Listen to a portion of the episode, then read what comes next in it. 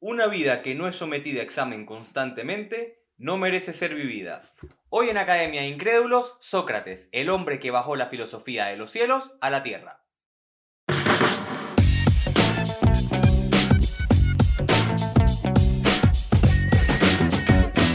Esto es Academia de Incrédulos.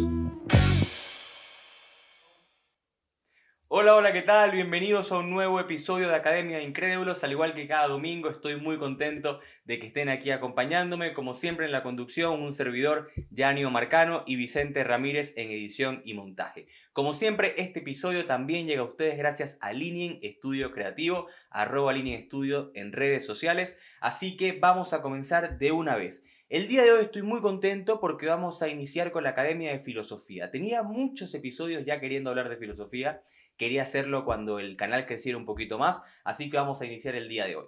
Elegí para esto a Sócrates, eh, pensé en varios filósofos, me pasó por la cabeza Kierkegaard, me pasó por la cabeza Spinoza, Descartes, pero quise comenzar eh, con Sócrates porque a pesar de que no vamos a hacer la Academia de Filosofía de forma cronológica según la historia de la filosofía, quise comenzar con un clásico que nos sirviera de base para luego examinar lo que va a ser filosofía medieval, moderna y contemporánea.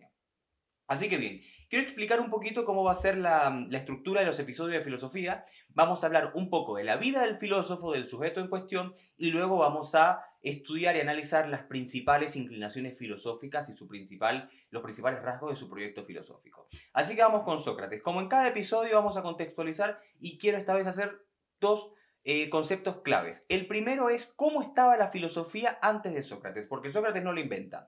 Bien, la filosofía se encuentra en el final del periodo llamado cosmológico. ¿Por qué periodo cosmológico? Porque el interrogado, el objeto que se va a estudiar y a tratar de analizar va a ser el cosmos. El hombre va a dirigir esta investigación, pero el preguntado, el interrogado va a ser el cosmos. Y dentro de esta corriente van a haber dos grandes escuelas que son la fisicalista y la lógico-racionalista. La fisicalista va a tratar de estudiar y de averiguar cuáles son los elementos de los cuales está hecho el universo, el famoso arjé de los griegos.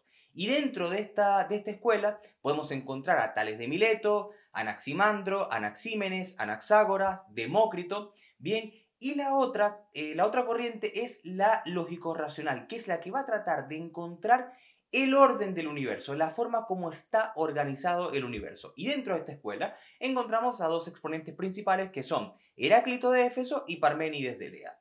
Bien, el otro que quiero mencionar es cuál era la situación política, social y económica de Atenas para el momento de la vida de Sócrates, porque es fundamental. Atenas está viviendo el primer experimento democrático de la historia, estamos en plena edad de oro de la, de la Grecia antigua, estamos bajo la democracia de Pericles, y es un momento muy importante porque a través de la democracia, una democracia muy distinta a la nuestra, por supuesto, eh, el principal argumento político ya no va a ser la fuerza física, sino va a ser el rigor argumentativo.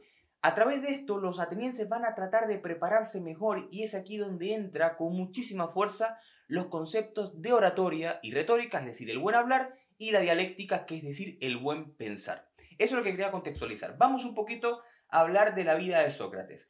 Para esto tenemos que decir que Sócrates no escribió nada, nunca quiso escribir nada, y a Sócrates nos encontramos en tres fuentes.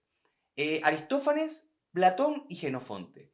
La de Aristófanes es un poquito mm, sospechosa porque Aristófanes lo que escribe es una comedia satírica, sarcástica, donde realmente es muy difícil eh, discernir el Sócrates real del Sócrates imaginario.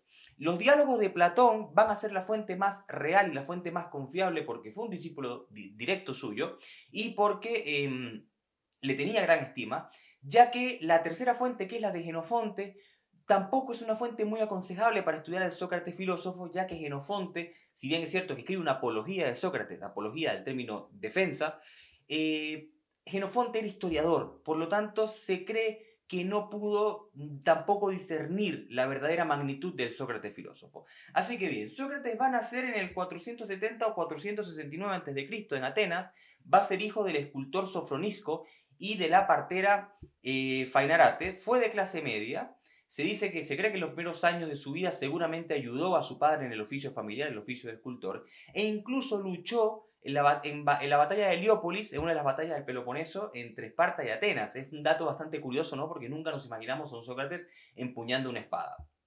Bien, ya en su adultez se casó con Jantipa, eh, con la que tuvo tres hijos, y fue una relación bastante problemática. Muchas veces, eh, la mayoría de las veces de la historia se, se, interpretó Jantipa como una mujer inaguantable, con un carácter bastante complicado, que todo lo hacía regañadientes, pero últimamente se ha reinterpretado la figura de Jantipa, ha tratado, se ha tratado de defender un poco su personaje histórico, porque, claro, se dice esto de Antipa, que peleaba mucho con Sócrates, que tenía un carácter bastante malo, pero es que la realidad es que la sociedad ateniense era bastante machista, muy pero que muy machista, entonces la mujer tenía un papel eh, pasivo en la sociedad. Y Sócrates no proveía a la familia porque lo que hacía era filosofar todo el día. Entonces, claro, Antipa pasaba todo el día en su casa sin poder salir a trabajar y Sócrates tampoco trabajaba porque filosofaba. Entonces, no debe haber sido fácil la relación entre estos dos. Incluso hay una anécdota eh, en la cual Sócrates se encuentra peleando con Antipa y están gritando y Sócrates decide dejarla hablando sola, se va y se sienta en el pórtico de su casa y Antipa desde el piso de arriba le echa una vasija de agua en la cabeza. Y Sócrates dice, bueno, claro, si estaba tronando, no es raro que ahora llueva, haciendo referencia a los gritos de, su esposa, ¿no? Eh, bueno, si no les dio risa, este es el humor del mundo antiguo, después lo van a aprender a valorar. Espero yo que después lo, lo, lo valoren un poquito más. Bien, eh, ya para hablar un poquito más acerca de lo que fue Sócrates y la filosofía, vamos a decir que Sócrates fue un tipo raro, fue un tipo bastante raro, era un tipo que eh, siempre estaba descalzo, que se le encontraba vagando por los pasillos de Atenas tratando de, preguntarle cosas a la gente que la gente no le preguntaba a él, eh, era un tipo que también rechazaba mucho los bienes materiales, entonces siempre se le veía en condiciones un poquito paupérrimas, y el episodio más importante de la vida de Sócrates y el más legendario, además de su muerte, que lo vamos a ver al final, es el del famoso episodio de Sócrates y el oráculo de Delfos. Resulta que cuando Sócrates ya es adulto y empieza a interesarse por la filosofía, un día un amigo suyo llamado Querefont va al oráculo de Delfos. El oráculo de Delfos era un lugar donde eh, una pitonisa decía cosas inentendibles que luego eran interpretadas por un, por un sacerdote y tenían carácter de, em, de, adivinos, es decir, se, entendía como, como, que este oráculo podía ver el futuro, era un, oráculo que estaba en Delfos y estaba, em, era, e, estaba dedicado al dios Apolo. Resulta que Querefón va, el amigo de Sócrates, va al oráculo de Delfos y pregunta quién es el hombre más sabio de Atenas. Y el oráculo de Delfos dice Sócrates. Cuando Querefón va le dice esto a Sócrates, Sócrates se sorprende y dice, ¿cómo es posible que el oráculo diga esto? Cuando en Atenas hay juristas, hay poetas, hay filósofos que todo el mundo considera que, que son más sabios que yo. Y aquí es donde va a empezar un poquito, ¿no Sócrates? A tratar de investigar si es esto cierto que la gente sabe tanto. ¿Y cómo lo va a hacer? Lo va a hacer a través de sus famosos diálogos. Diálogos que viene del griego día, mediante y logos, discurso, va a ser específicamente eso, a través del discurso. Resulta que Sócrates eh, compartió eh, historia, compartió su, momento en, el pasado griego con otra corriente de pensamiento que fueron los sofistas. Los sofistas. Esto es importante. Sobre los sofistas hablaremos en otro episodio, pero básicamente voy a decir que fueron unos personajes que enseñaban retórica y dialéctica y cobraban por sus lecciones, algo que no era muy bien visto, que los filósofos cobraran. ¿ah? Pero lo que hacían estos sofistas era tratar de preparar a jóvenes en la oratoria y en la retórica para ser eh, políticos en Atenas. Entonces, ¿qué es lo que sucede con esto? Que los sofistas trataban de enseñar a estos chicos a que tuvieran un rigor argumentativo con el cual pudieran vencer a sus oponentes, pero no trataban de encontrar la verdad oculta en los asuntos, sino que para ellos el fin en sí mismo era ganar la discusión. Entonces, Sócrates está de acuerdo con los sofistas en una cosa, en tratar de desmontar lo que se conoce como conocimiento verdadero, aquello que nos dice el mito y aquello que nos dice la tradición. Pero Sócrates va a ir un paso más allá y no se va a quedar con que el escepticismo y el relativismo sean el fin en sí mismo del asunto, sino que va a tratar de romper paradigmas y crear nuevos. Esto es súper importante y aquí es donde viene la parte clave de la filosofía de Sócrates y por eso es que la frase con la que coloqué el capítulo en redes sociales dice, bueno, con la que comencé aquí también, el hombre que bajó la filosofía de los cielos a la tierra. ¿Por qué? Porque dije que el primer periodo fue el, el cosmológico, el interrogado era el cosmos. Ahora resulta que a pesar de que el hombre sigue dirigiendo la investigación filosófica, el interrogado ya no es el cosmos, sino es el hombre mismo. Sócrates es quien va a inaugurar este momento en la historia de la filosofía, por eso los filósofos anteriores a él son presocráticos, donde la investigación va a ser sobre el hombre en sí mismo. Sócrates quiere investigar al hombre y la corriente y, la, rama de la filosofía que Sócrates más, más va a ahondar en ella es la ética, que responde a la pregunta, ¿cómo debo comportarme? ¿No? Entonces, bien, dijimos que Sócrates va a hacer esto a través de los diálogos. ¿Y cómo va a funcionar esto? Bien, Sócrates lo que va a hacer es que a través de la ironía, este, este, estos diálogos tenían un método, el método, el método socrático, a través de la ironía, que en griego ironeia significa disimulo, va a entrevistarse con personajes que él considera y que la sociedad considera que saben mucho de temas específicos. Entonces, ¿cómo lo hacía Sócrates? Sócrates se aproximaba a ellos, primero trataba de encontrar puntos en común que tuvieran los dos, ahí donde la ironía, porque los alababa, le decían, ah, tú, Vicente, que sabes mucho, sobre la virtud y sobre el amor y que eres una excelente figura en estos artes, lo alababa, la persona se sentía grande. Luego empezaba a preguntarle qué es, qué es la virtud, qué es el amor, qué es la felicidad. Y cuando estas personas daban argumentos contradictorios entre sí, entre sí que tenían muy pocos cimientos, se empezaban a dar cuenta de que Sócrates los desnudaba y que Sócrates los estaba dejando en evidencia. Y venía la última parte, que era lo que él llamaba la mayéutica. Mayéutica viene de técnica para, para asistir en los partos, que es construir la verdad, parir la verdad. Sócrates lo que quería era que las personas se reconocieran como ignorantes para luego poder pasar al estrado de sabiduría donde se paría la verdad en conjunto.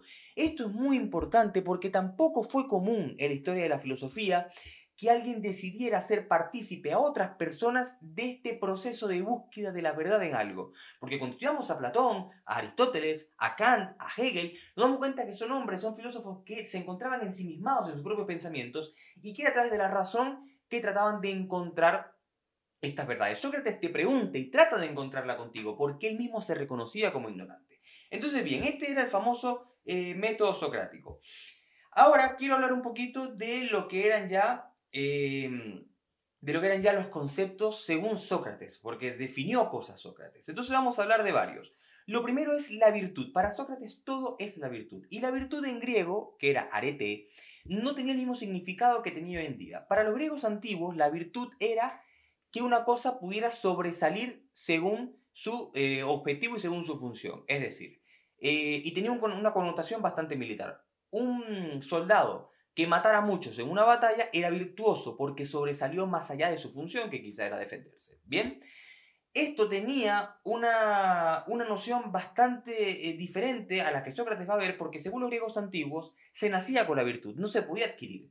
Sócrates va a democratizar la virtud, porque va a decir que no tiene nada que ver con esto, sino que la virtud se puede pensar, se puede conseguir, y la virtud para Sócrates es una cosa, vivir de acuerdo a la naturaleza. ¿Y cuál es la naturaleza del hombre? Pensar y reflexionar. Para Sócrates, el ser solamente se consigue a través del pensamiento y la reflexión continua. Y era algo que todos podíamos alcanzar. Eso es la virtud según Sócrates. Ahora bien, ¿qué era para Sócrates el mal? Sócrates identifica el mal con una sola cosa, con la ignorancia. Para Sócrates, el, bien es la sabiduría y el mal es la ignorancia. Y para Sócrates, aquel que hace el mal es porque no conoce el bien. Para Sócrates, una persona que hace algo malo es porque no sabe que es malo. Esto es un problema, esto es un problema, Sócrates se le ha criticado mucho esto, se le ha incluso tildado de intelectualismo ético, porque nosotros conocemos a mucha gente que hace cosas malas sabiendo que son malas. O sea, seamos honestos. Sea, aquí Sócrates realmente eh, digamos que, que, no fue un punto y final en la discusión acerca de la naturaleza del mal. Es cierto que San Agustín de Hipona después va, va, a rescatar esto y lo va a prácticamente decir lo mismo que Sócrates y va a influir mucho en la doctrina cristiana, pero em, realmente eh, Sócrates identifica a la ignorancia, al mal con la ignorancia. Esto era el mal. Ahora bien, ¿qué era para Sócrates la felicidad? Esto también es importante. Para Sócrates la felicidad no es la posesión de elementos materiales, no es la fama, no es el poder, sino que es la encratella, es decir, el autodominio de uno mismo. Para Sócrates la libertad, que es la, la eleuteria, no tiene que ver con eh, si vivimos en un régimen democrático, si vivimos en un régimen tiránico, sino que tiene que ver con la ausencia de pasiones, cuando el hombre no lo domina nada, cuando su interior está libre de cualquier tipo de pasión que es una atadura, el hombre es realmente libre y es realmente feliz. ¿vale? También identifica aquí el concepto de autarquía, que es el concepto de autosuficiencia. Luego la autarquía tuvo una connotación política, pero eso es otra cosa. Eh, Sócrates va a decir que el hombre que es feliz es aquel que es capaz de ser autosuficiente, que no necesita de nada ni de nadie. Y el último concepto sobre el que quiero hablar de Sócrates, bueno, el penúltimo, es el del amor. ¿Cómo, cómo, cómo definía Sócrates el amor? Al igual que Platón en el diálogo con Diótima, Sócrates no ve el amor en algo que se satisfaga con la persona amada, sino que tiene que ver con la persona que ama, porque es él quien intenta satisfacer esas carencias en otra persona. Y Sócrates no cree que el amor se base en algo físico, sino en permanecer en el bien y en la virtud y en establecer una relación profunda con esa persona. Me encanta ese concepto de Sócrates del amor. Y lo último es que era para Sócrates la religión, esto tiene que ver mucho con su muerte. Para Sócrates, eh, eh, Sócrates creía que existía algo divino, pero no creía que los dioses tuvieran características antropomorfas y afirmaba que los dioses no existían como se les imaginaba, como Apolo, como Zeus, sino como manifestaciones de una divinidad trascendente. Por eso se ha identificado mucho a Sócrates con em, la teología cristiana, aunque esto claramente no lo vamos a, establecer aquí, lo haremos en otro episodio si así lo desean. Ahora bien, ¿qué pasó con Sócrates? Sócrates fue muy famoso en su época, sin duda alguna, pero él nunca quiso involucrarse en la política porque decía que tenía un demonio, un daemon, que no tiene la misma connotación daemon de demonio tan negativa como tiene hoy, que le decía que no, se, que en la política, que se mantuviera en la filosofía. Esto ha sido muy raro, también hay muchos estudiosos que se han dedicado a esto. Pero resulta que Sócrates va a ser condenado a muerte por un jurado de 500 personas por dos cargos, por corromper a la juventud ateniense y por introducir nuevos dioses a la ciudad. El primer cargo no tiene nada de cierto, obviamente, Sócrates no corrompió a nadie, pero el segundo, si bien es cierto que no introduce dioses nuevos, Sócrates sí pone en duda eh, la mitología griega como se entendía en ese momento. Obviamente esto no es suficiente para que se mate a alguien, solamente digo de que en este cargo sí podía haber algo de cierto respecto a la actitud de Sócrates con los dioses. Sócrates es encarcelado y aquí es donde viene el episodio que convierte a Sócrates en una leyenda y en un mito de la virtud y de la ética. Le permiten a Sócrates arrepentirse de los cargos que se le imputan y salir libre. Pero él dice que no, que prefiere morir porque los hombres somos hombres únicamente en sociedad y hay que respetar las leyes de la sociedad aun cuando sean injustas, porque es mejor recibir una injusticia que cometerla. Nosotros creo que ninguno de nosotros estaríamos dispuestos a morir por alguna idea. Realmente si hay alguien que esté dispuesto a hacerlo, me quito el sombrero con él. Y Sócrates lo hizo. Y la última gran anécdota de la vida de Sócrates es que cuando va su esposa Antipa a verlo eh, y se desmorona porque llora y es la última vez que lo va a ver, Sócrates dice, Sócrates dice, por favor llévensela. Y le dice, Antipa, es que no puedo ver cómo vas a morir a causa de una injusticia. Y Sócrates le dice, pero qué mujer, preferirías que fuera asesinado por algo justo. Es decir, preferiría que fuera asesinado por algo de lo que sí soy culpable. Lo que muestra una virtud, una clarividencia y, una claridad intelectual aún en momentos tan difíciles que creo yo que no encontramos parangón en la historia al igual que Sócrates. Bien, Sócrates tomó la cicuta, murió envenenado, obviamente luego influyó en muchísimos filósofos, fue eh, eh, profesor de Platón, Platón se convierte en filósofo por Sócrates, y luego las corrientes de pensamiento griega, las escuelas como la cirenaica, la megárica, eh, y la cínica van a tener sus orígenes en Sócrates, en Sócrates, algo en lo que hablaremos en otro episodio. Para terminar, la conclusión es que quiero decir cómo permanece hoy Sócrates en el mundo actual. La verdadera importancia de Sócrates no radica tanto en las respuestas que encontró, sino en el método que usó para preguntarse. Sócrates nos invita a preguntarnos, a examinarnos, a ser sinceros con nosotros mismos de que muchas veces no sabemos nada y que de los conocimientos que creemos que tenemos Básicamente es vanidad, básicamente es tratar de no parecer ignorantes y nos hace que nos preguntemos, que tratar de que examinarnos y tratar de encontrar esas verdades que si nos reconocemos como ignorantes, seguramente serán mucho más difíciles de encontrar. Espero que este episodio haya sido de su agrado, que les haya gustado. Les vuelvo a pedir como siempre que si lo siguieron a través de YouTube, que por favor se suscriban y nos vemos en un próximo episodio. Chao, chao.